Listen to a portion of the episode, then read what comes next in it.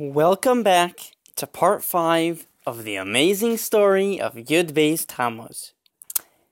At the end of the last segment, we said that on Wednesday, Chavta Sivan, when the Frierdiker Rebbe was scheduled to go to Golos, in the faraway place of Solovki, the news came that the Rebbe would not have to go to Solovki after all. But the Rebbe wasn't free either. He was sent back to prison. The very next day, on Thursday, Lamid Sivan, three officers entered the Rebbe's cell. According to the prison rules, prisoners have to give their utmost respect to the prison guards. When a guard had something to say to a prisoner, the prisoner had to stand up in attention out of respect. The Rebbe refused to stand up. He said in Yiddish, Ich will nicht aufstehen. I refuse to stand up. One of the officers, who was Jewish, said, If you don't stand up, we're going to hit you. So the Rebbe said in a calm voice, No. And the guards began hitting the Rebbe and then they left. A short while later, Lulav entered the cell with some of the other prison officials, and he said, Rebbe, why aren't you standing? These men came to give you good news. Once again, the Rebbe refused to stand up, and they hit him. This happened a third time, and the Rebbe continued to refuse to obey the guards. The Rebbe's attitude the entire time was that I am constantly a servant of the Abishter. Whether I am in jail or out of jail, I only have one that I bow down to, that I serve, and that's the Abishter. I'm not going to stand up and respect people that don't deserve my respect. So I'm not going to stand up for the guards. If they have something to tell me, let them say it. But I'm not going to stand up. I'm always a servant of the Abishter. That was the Rebbe's attitude. Finally, they ordered the Rebbe to follow them to the office, and over there they showed him his verdict. There were three sentences on the official document. The first one was the death sentence. It was crossed out, and next to it it said niet, no. So that sentence was reconsidered and changed. Under it, was the second sentence. It said, 10 years in Solovki. It also was crossed out, and next to it it said, Niet, no. Under it was the third sentence. It said, three years in Kostroma. That was the final decision. The Rebbe's punishment would be to go to Kostroma for three years, not like 10 years in Solovki, just three, and Kostroma, which was not too far from where people lived, not so far away and so bitter cold like Solovki. So it wasn't that bad. In his heart, the Rebbe rejoiced, and he was thanking Hashem with his whole heart. He was spared the death sentence and then the terrible exile in Solovki. It's a double miracle. Lulav then told the Rebbe, Your situation in Kostroma will be unbearable you're going to have to go through a lot of hard work and a lot of pain. However, if you take back your statement that you said about the conference, I'm going to arrange for you that you will go immediately to freedom. What conference was he talking about? Well, you see, after the Bolsheviks took over the Russian government, things changed drastically for the Yiddish people.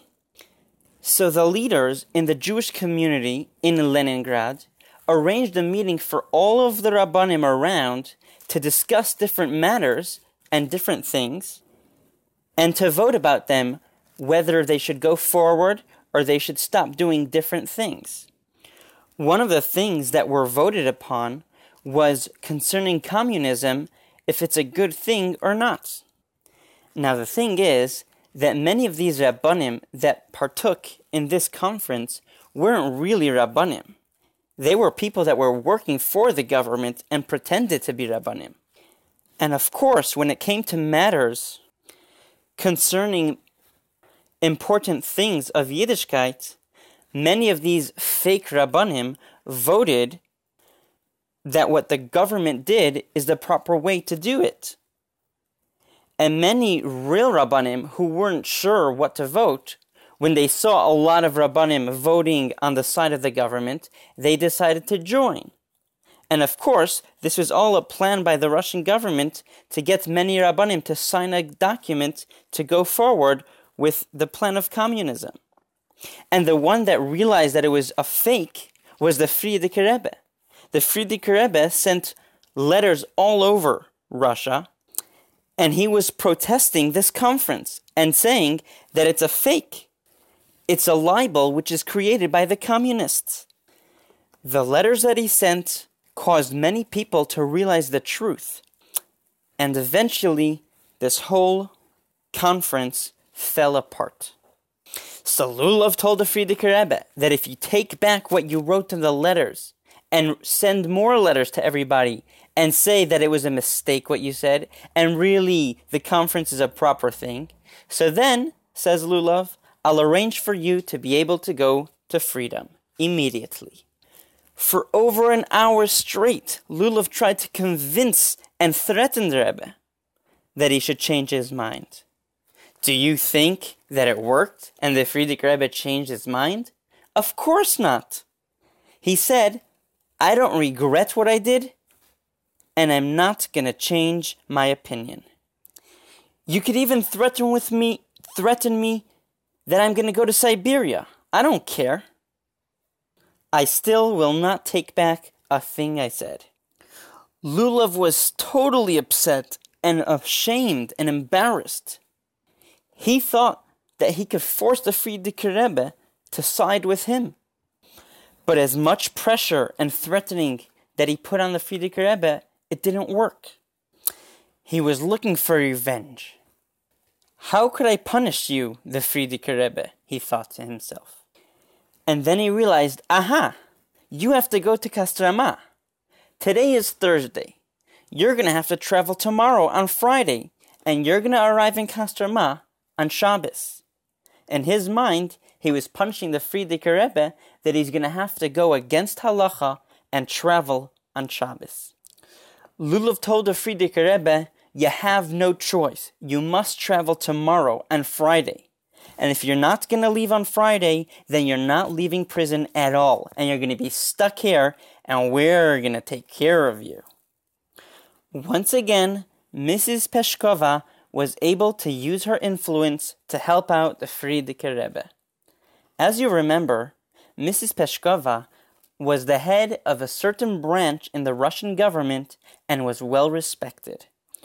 She arranged an emergency meeting with the prime minister and at the end of the meeting, the prime minister, whose name was Rykov, called over Menzhinsky, who was the head of the GPU, and told him that he should allow the Frierdiker Rebbe to travel on Sunday. Once again, Lulav did not get his way.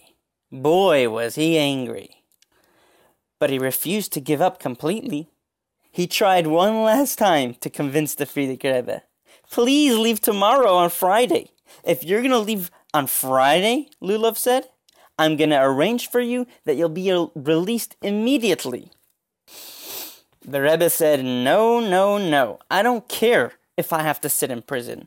I refuse to travel on Shabbos. The Rebbe spent that Shabbos in jail.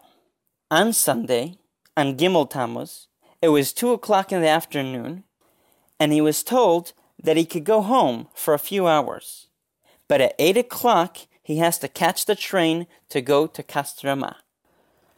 The Rebbe made his way home. You could only imagine the happiness and the relief that his family felt at that time when they saw him walking through the door.